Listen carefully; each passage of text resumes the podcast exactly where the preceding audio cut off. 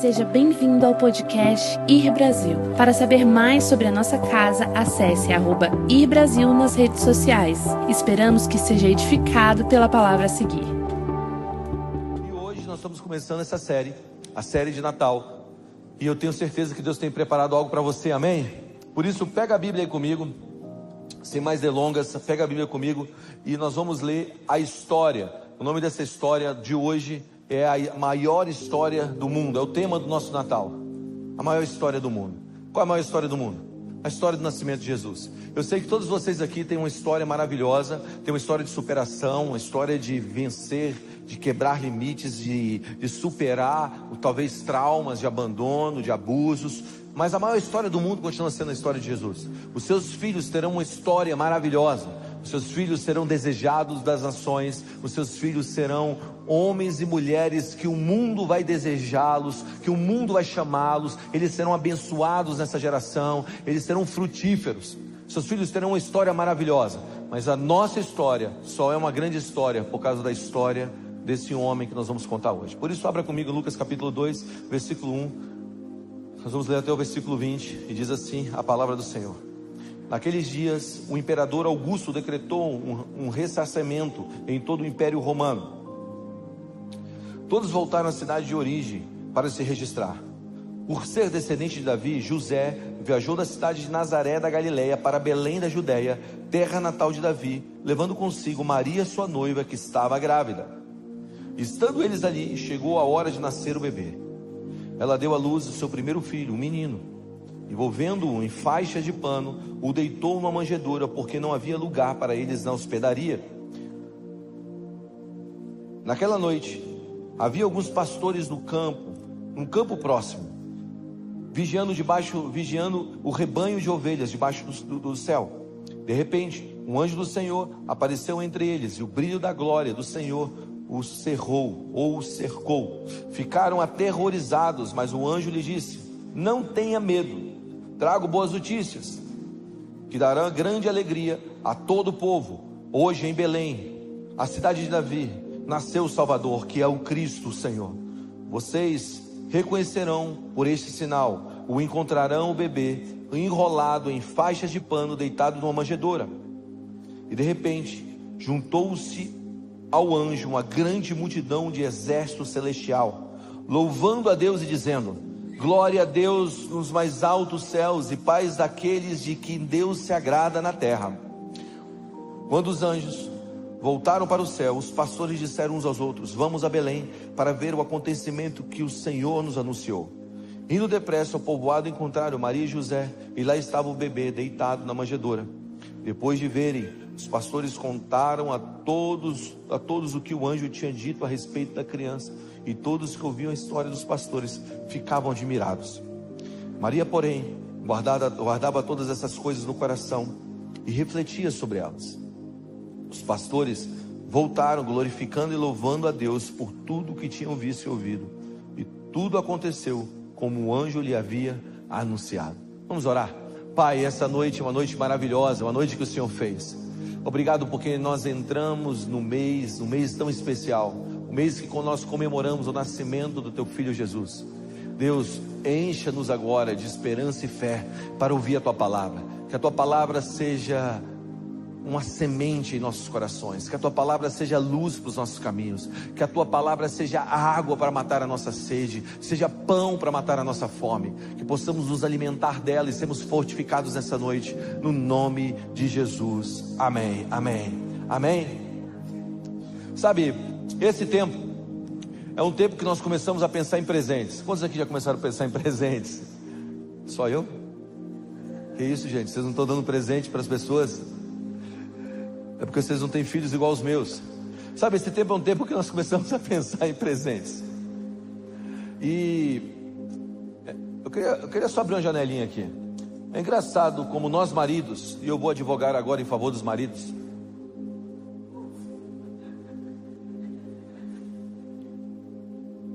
Nós ganhamos presente a partir de um princípio. Sabe qual é o princípio que a gente ganha? O que, que ele está precisando? O que, que ele está precisando? O que, que meu marido está precisando? Aí a gente ganha pijama, sandália, cueca, sunga de banho. E para piorar, tem alguns que ganham uma máquina de tirar pelo de nariz. E a gente quer que a, manhã do Natal seja uma manhã feliz. Então, para manter a integridade familiar do Natal de muitos aqui, eu quero trazer um conselho às mulheres. Dê presentes para os seus maridos, presentes de arremessar, de explodir, de apertar o gatilho, de queimar gasolina, ou um que tem um touch screen bem grande, ou um que tem um controle que você não precisa levantar do sofá. Vamos lá, maridos, me ajudem, celebre. uh, estão com medo, né?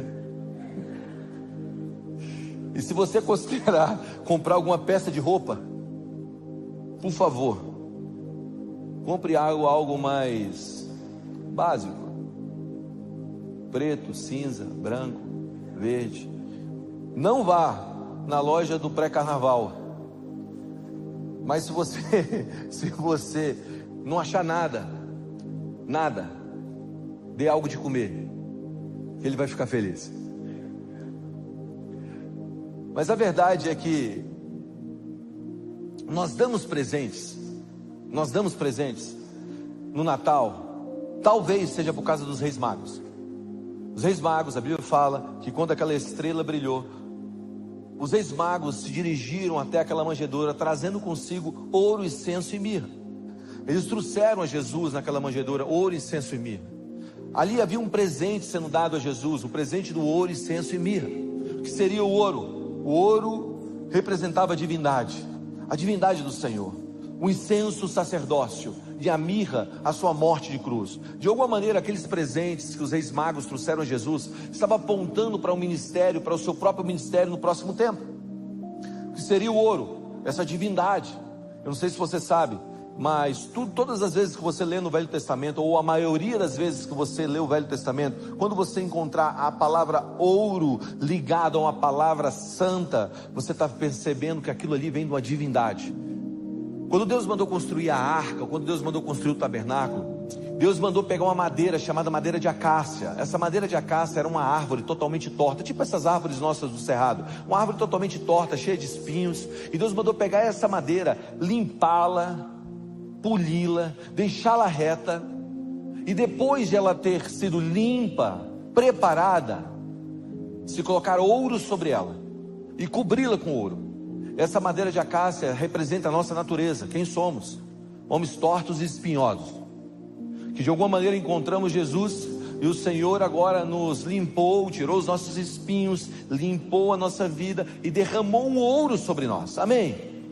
E esse ouro agora a divindade do Senhor cobriu a nossa vida. Então esse ouro representa essa divindade que vem do céu. O incenso representa o sacerdócio de Jesus. Jesus é o sumo sacerdote, não da ordem de Arão. Arão era um sacerdote que foi separado no Velho Testamento, e a partir desse separar de Deus no Velho Testamento para esse homem chamado Arão, toda a família dele se tornou uma família sacerdotal. Sabe que o nome Abravanel, quem você lembra do nome Abravanel? Oiê! vem da linhagem sacerdotal, da linhagem de Arão. Mas a ordem sacerdotal de Jesus não era da ordem de Arão. A Bíblia fala que ele era um sacerdote da ordem sacerdotal de Melquisedeque, rei de Salém. Quem é esse rei de Salém? É um homem que aparece no Velho Testamento, ao qual Abraão reconhece a autoridade nesse homem. E quando ele aparece lá em Gênesis, quando Abraão reconhece a autoridade, a autoridade do rei, desse rei, chamado, ou desses reis sacerdote, rei sacerdote chamado Melquisedeque. A Bíblia fala que ele dá o dízimo a esse homem. Então, o incenso representa esse sacerdócio de Jesus. E a mirra, a sua entrega. O corpo naquela época, ele era lavado por mirra, ele era preparado com mirra. Então, nós vemos aqui o presente dos reis magos: ouro, incenso e mirra. Divindade, sacerdócio e morte de cruz. Seria o ministério de Cristo seria a expressão do ministério de Cristo. Já estava sendo profetizado através desses presentes. As três fases do ministério de Jesus. Agora, aquelas ofertas, essas ofertas que foram trazidas até José e Maria, também ajudaram, ajudaram a José e Maria a sustentar Jesus. Por quê? Porque quando Herodes descobriu que estava nascendo o rei dos reis, ele começou uma perseguição para matar essa criança. Só que ele não sabia qual era a criança. Então ele começou uma chacina. Ele começou um genocídio. Ele começou a matar outras crianças. Deus manda então um sonho a José, dizendo: pegue a criança e fuja para o Egito. Então, Jesus, junto com José e Maria, foram exilados no Egito. E como eles se mantiveram lá? Eles se mantiveram lá através da oferta de ouro, incenso e mirra. Essas, essas ofertas também provavelmente ajudaram a José a abrir a sua empresa, estabelecer o seu negócio de carpintaria. Geraram recursos para proteção de Jesus. Então, enquanto José trabalhava como carpinteiro, por causa daquele presente que foi dado, Maria protegia ou cuidava de Jesus. Então, essa época do ano é uma época em que a gente lembra de dar presentes. Muitos presentes. Parece que todos os anos eu compro presente para toda a minha família. Toda a minha família. Eu não sou Papai Noel, mas eu dou presente para toda a minha família. Eu pego um monte de sacola, eu chego em casa à noite, aí eu dou presente para meu pai, dou presente para minha mãe, dou presente para meus irmãos, eu dou presente para todos, todos que estão ao meu redor. Se alguém vai visitar e vai passar o Natal com a gente, recebe presente. Eu dou presente para todo mundo. E eu acho que tem a ver com esse tempo mesmo. Esse espírito de generosidade que vem. Agora, o presente que Jesus recebeu então ajudou a sustentar e a protegê-lo nos dias difíceis. Agora existe um presente interessante que não foi dado pelos homens, foi dado pelos anjos. Os anjos deram um presente. E qual foi o presente que os anjos deram?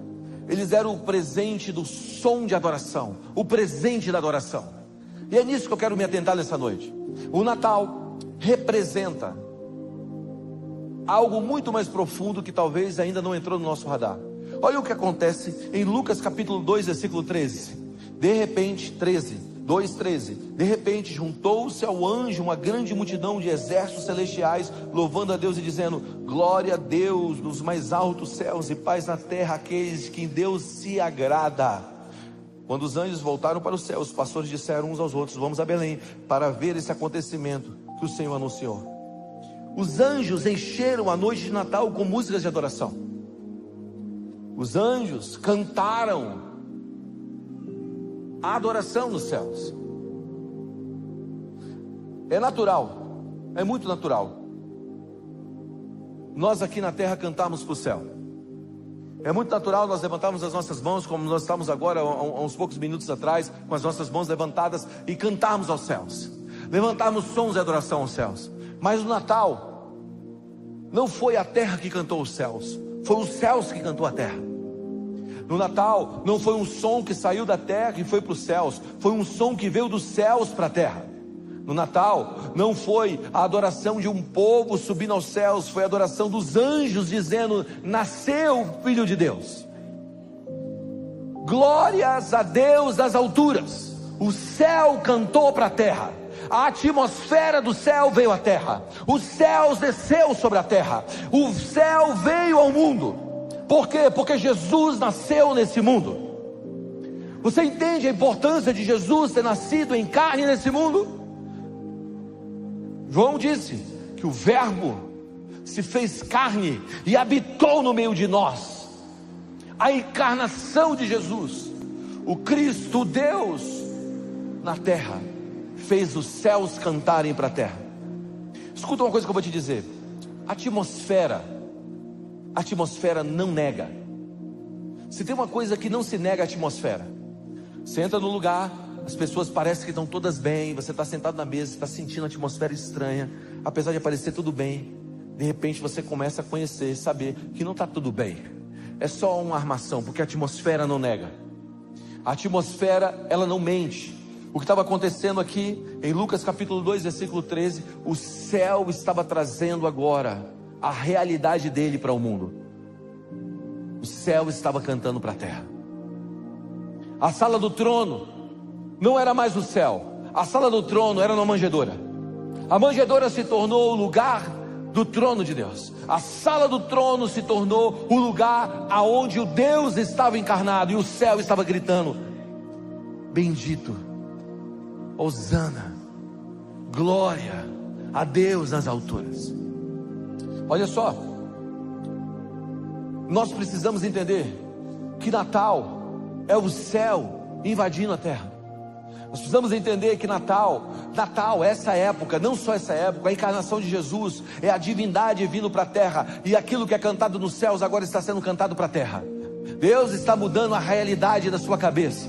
Deus está mudando a realidade que está sobre você. Deus está mudando a realidade que está sobre a sua família. Deus está mudando a realidade que está sobre o seu coração. Deus está mudando a realidade sobre os céus deste lugar. Por quê? Porque o Filho de Deus nasceu. Os céus então canta para a terra. Tem alguém aí? Eu amo isso. Por quê? Porque a sala do trono é uma manjedoura. Agora, esses anjos, eles estavam cantando porque eles conheciam e exaltando aquele menino, porque eles conheciam aquele menino mais do que Maria e José. Aqueles anjos conheciam aquele menino mais do que os reis magos. Aquele, aqueles anjos conheciam aquele menino mais do que os pastores que chegaram até lá.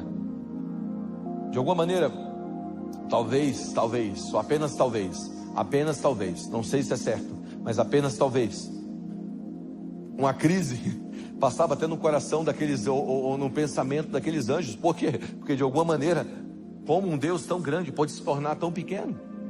Apenas talvez. E o que eles fizeram naquela noite? Eles cantaram. E o que eles fazem hoje? Eles cantam. O que eles fizeram naquela noite? Eles adoraram. E o que eles fazem hoje? O que os anjos estão fazendo hoje? Eles continuam em sua devoção constante. O céu está em adoração. Nesse exato momento, se você pudesse ter um, um, uma subida aos céus, um estralado de, de dedo, você chegasse diante do trono, sabe o que você encontraria? Os anjos dizendo o seguinte, Apocalipse capítulo 4, versículo 8. Cada um dos seres vivos tinham seis asas, inteiramente cobertos de olhos por dentro e por fora. Dia e noite repetem sem parar. Diga dia e noite. Dia e noite repetem sem parar. Santo, santo, santo, santo é o Senhor Deus, o Todo-Poderoso, aquele que era, que é e que há de vir. Eles estão dizendo sem parar, dia e noite: Santo, santo, santo. A mesma imagem daquele dia ainda se repete hoje: Santo, santo, santo. Só que naquele dia, a sala do trono era uma manjedoura. E cada vez que os seres viventes dão glória, honra e graça ao que está sentado sobre o trono, aquele que vive para todo sempre, os anciãos se prostram e adoram. E o que está sentado no trono, aquele que está sentado no trono e o que vive para sempre, colocando as suas coroas diante do trono de Deus. E eles dizem: Tu és digno, Senhor, Senhor e nosso Deus, de receber glória, honra, poder, pois criaste todas as coisas e elas existem porque criaste segundo a tua vontade. O que está acontecendo no céu? Adoração. O que é o Natal? Adoração. Qual é o presente que Jesus recebeu no Natal? Não foi apenas olicêncio e mirra, foi adoração. O que o Natal nos lembra? Que nós devemos viver uma vida de adoração. E o que seria adoração? A palavra adoração vem de uma raiz que significa o seguinte: atribuir valor imensurável a alguém. O que seria adoração?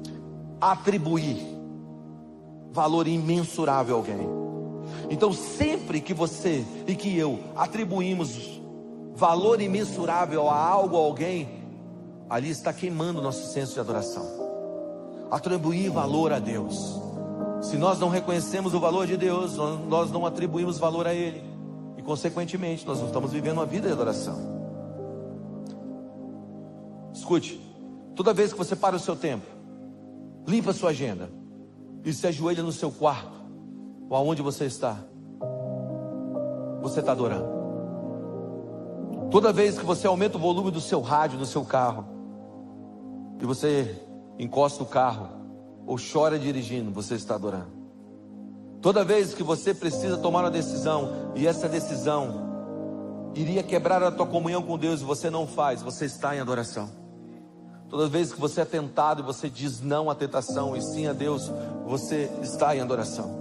Todas as vezes que você coloca Deus em primeiro lugar na sua vida e nas suas decisões, você adora. Todas as vezes que você, mesmo tendo diversas oportunidades e distrações, você decide vir à igreja, levantar as suas mãos no meio da Assembleia dos Santos e dizer que Deus é puro, que é santo, que é poderoso, que Ele está sentado no trono de Deus, você adora. Quando você, quando você está sentado no cenário público, fazendo o seu chamado lá, quando você está trabalhando, quando você está declarando a bondade de Deus através das suas atitudes, você está vivendo uma vida de justiça, você adora. Quantas, todas as vezes que você está memorizando versículos bíblicos, não apenas para ser um homem que fala com a boca, mas é distante de coração, você está adorando.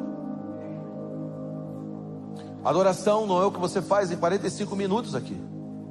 Adoração é a sua vida de entrega e devoção na segunda, na terça, na quarta, na quinta, na sexta, no sábado, no domingo, na segunda, na terça, na quarta. Senhor, guia os meus passos, Deus direita as minhas veredas. Eu sei que a palavra nem me chegou à boca ainda, mas o Senhor conhece elas. Direcione essas palavras. Você está em adoração, você está adorando.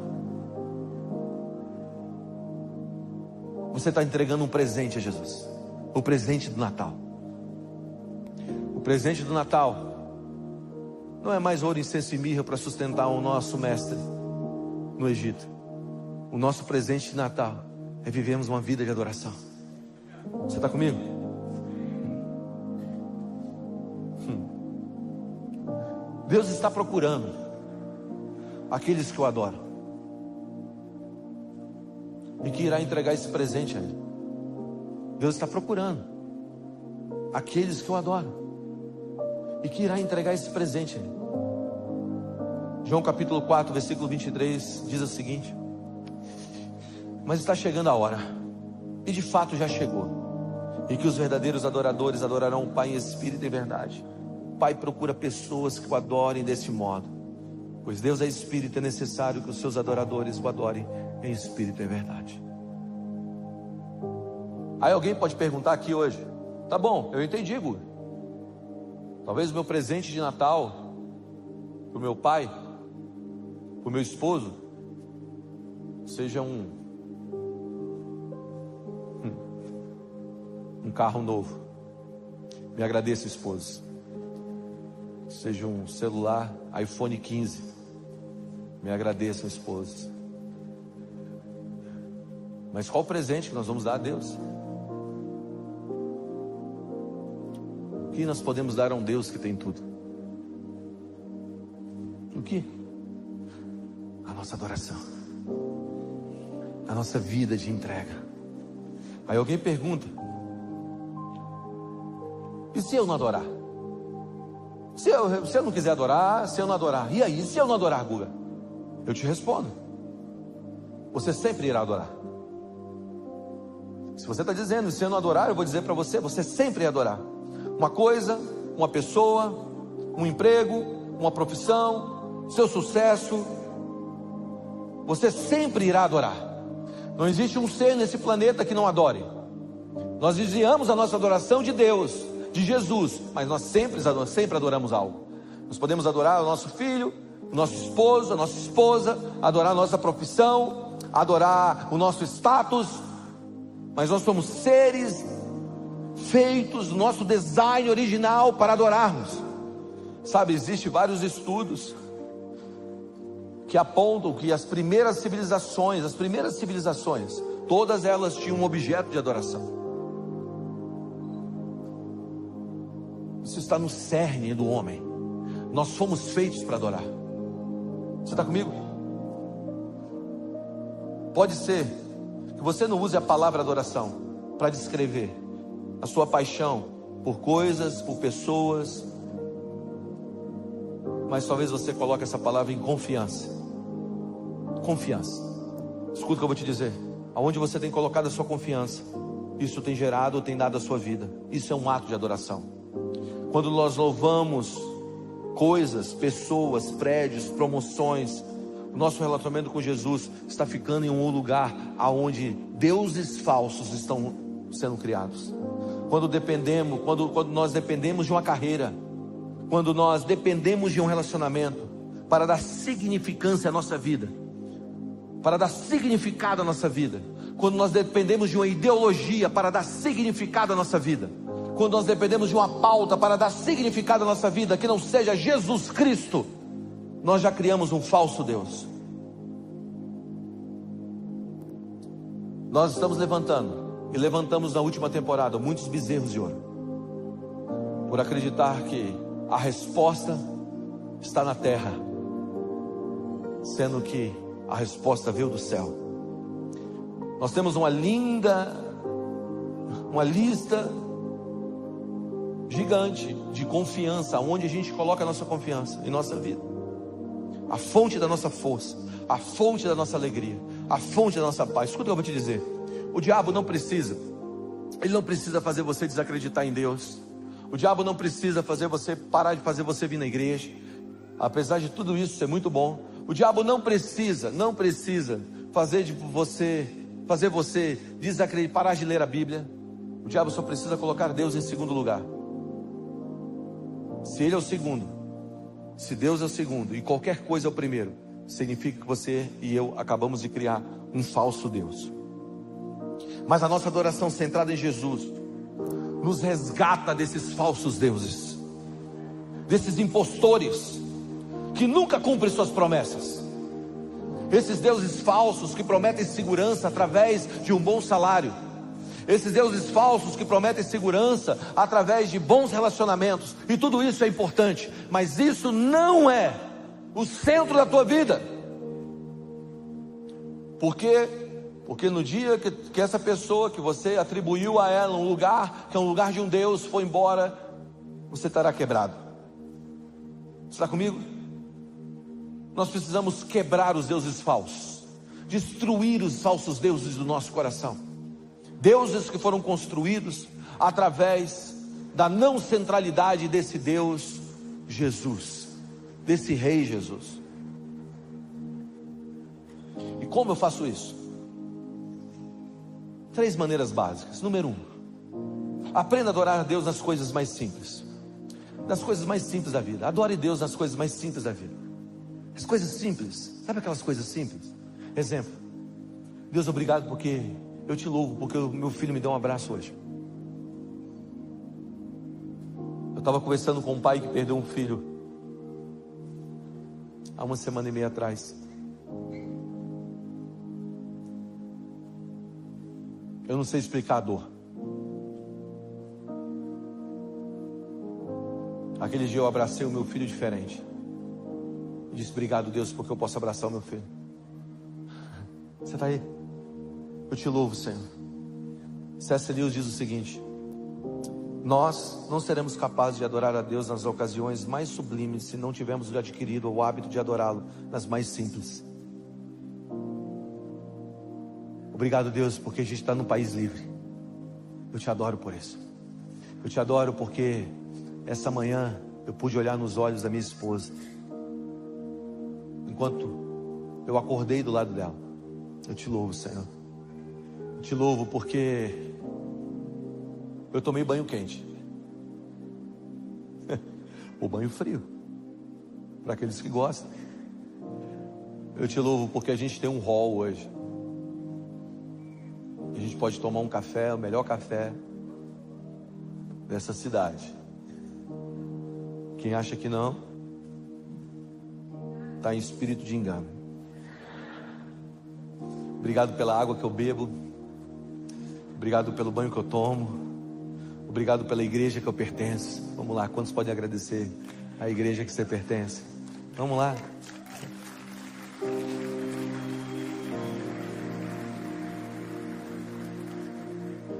Obrigado porque eu tenho força nas minhas pernas. E hoje eu estou andando. Obrigado, Jesus. Sabe, você viver uma vida de gratidão nas coisas simples, nas coisas pequenas. Pequenas, sabe? Você vê, você perceber os pequenos milagres. Os pequenos. Quantos podem abrir as mãos agora e adorar a Deus? As coisas pequenas, os pequenos milagres. Pequenos milagres. Pequenos milagres, pequenos milagres. Deus, eu te adoro pelos pequenos milagres. Obrigado pelo hambúrguer que eu comi ontem. Os pequenos milagres, Jesus. Nosso presente de Natal vai ser uma vida de devoção e entrega a Ti. Pequenos milagres.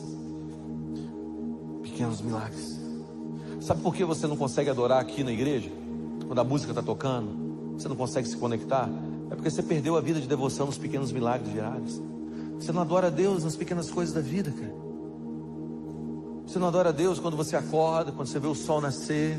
Você não adora a Deus quando você percebe. Respira assim, ó. Depois da pandemia, faz mais sentido, né? Aprenda a adorar a Deus nas pequenas coisas, nas coisas mais simples. Nas coisas mais simples, as coisas mais simples. Adore a Deus nas coisas mais simples. Isso aqui, ó, um, um passo após passo, pé após pé, step by step, passo a passo. Você está aí? Que vai te ajudar a você viver uma vida de adoração e entregar o presente de adoração a Jesus nesse Natal? É permitir que a adoração seja o fundamento de tudo na sua vida.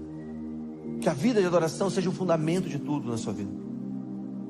Porque adorar faz Jesus nascer nos lugares. Crie filhos adorando, e Jesus nascerá lá. Faça riquezas adorando, e Jesus nascerá lá. Trabalhe adorando, e Jesus nascerá lá. Tire férias adorando, e Jesus nascerá lá. Construa família adorando, e Jesus nascerá lá. Faça ministério adorando, e Jesus nascerá lá. Pregue adorando, e Jesus nascerá lá.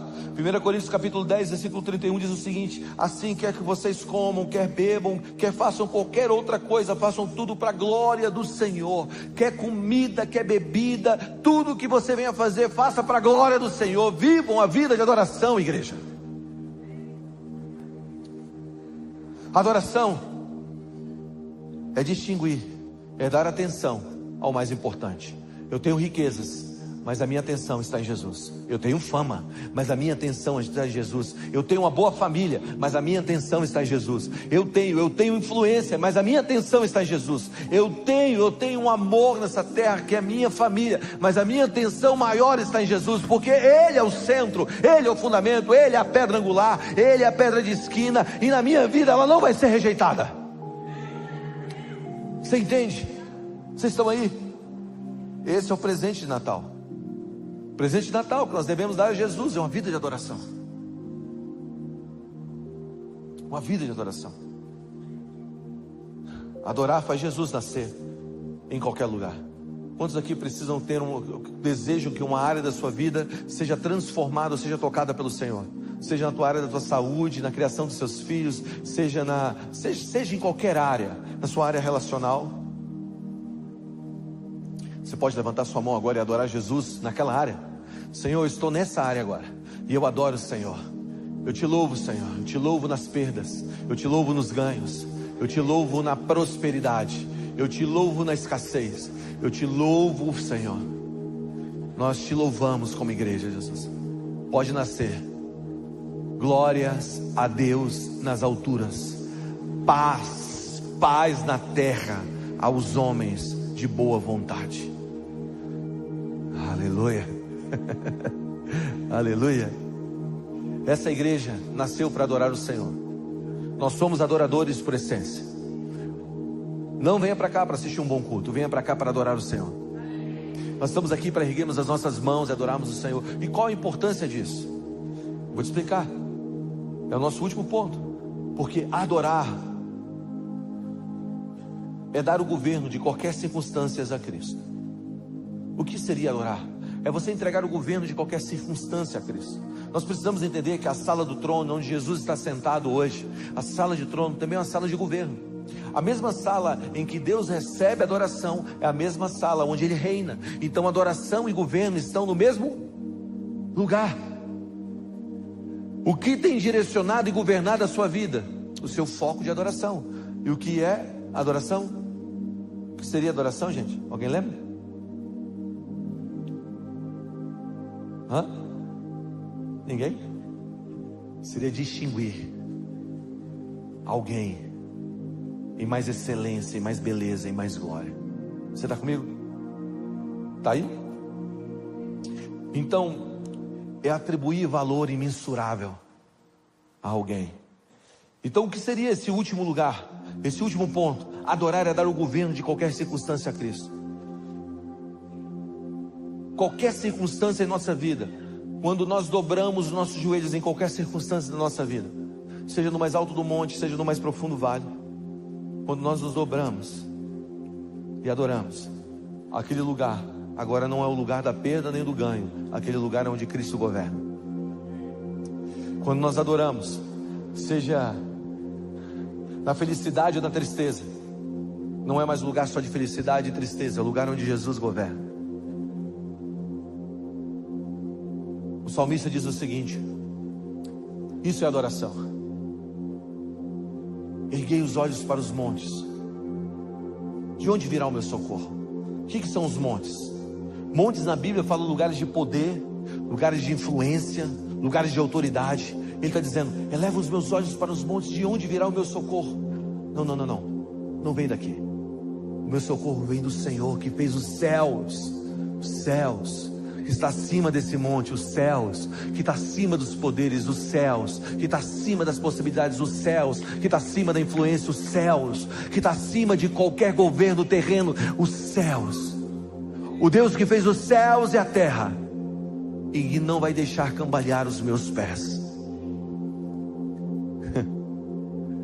Natal, nós percebemos que existe um Deus que fez os céus e a terra.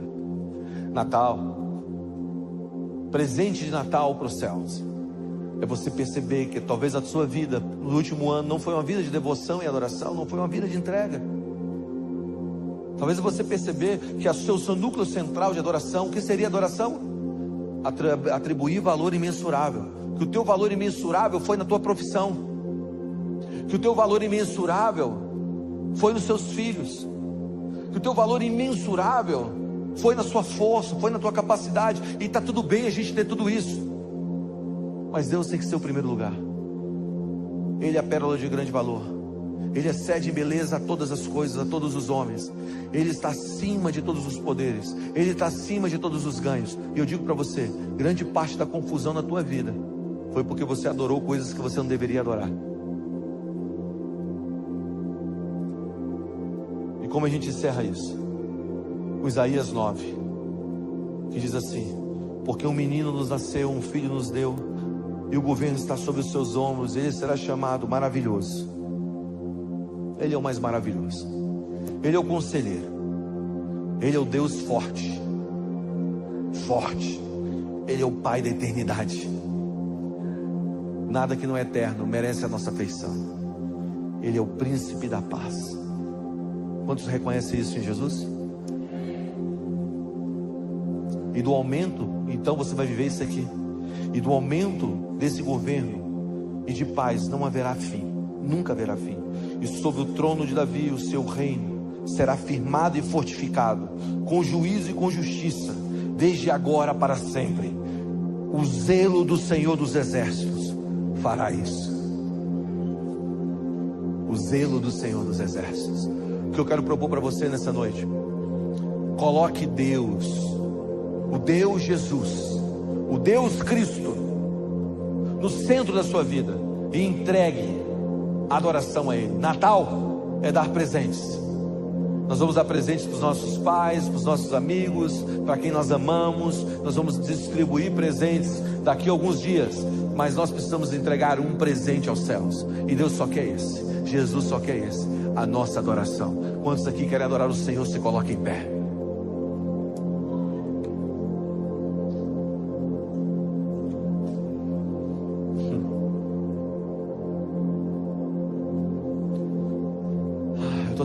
Que eu posso adorar Jesus.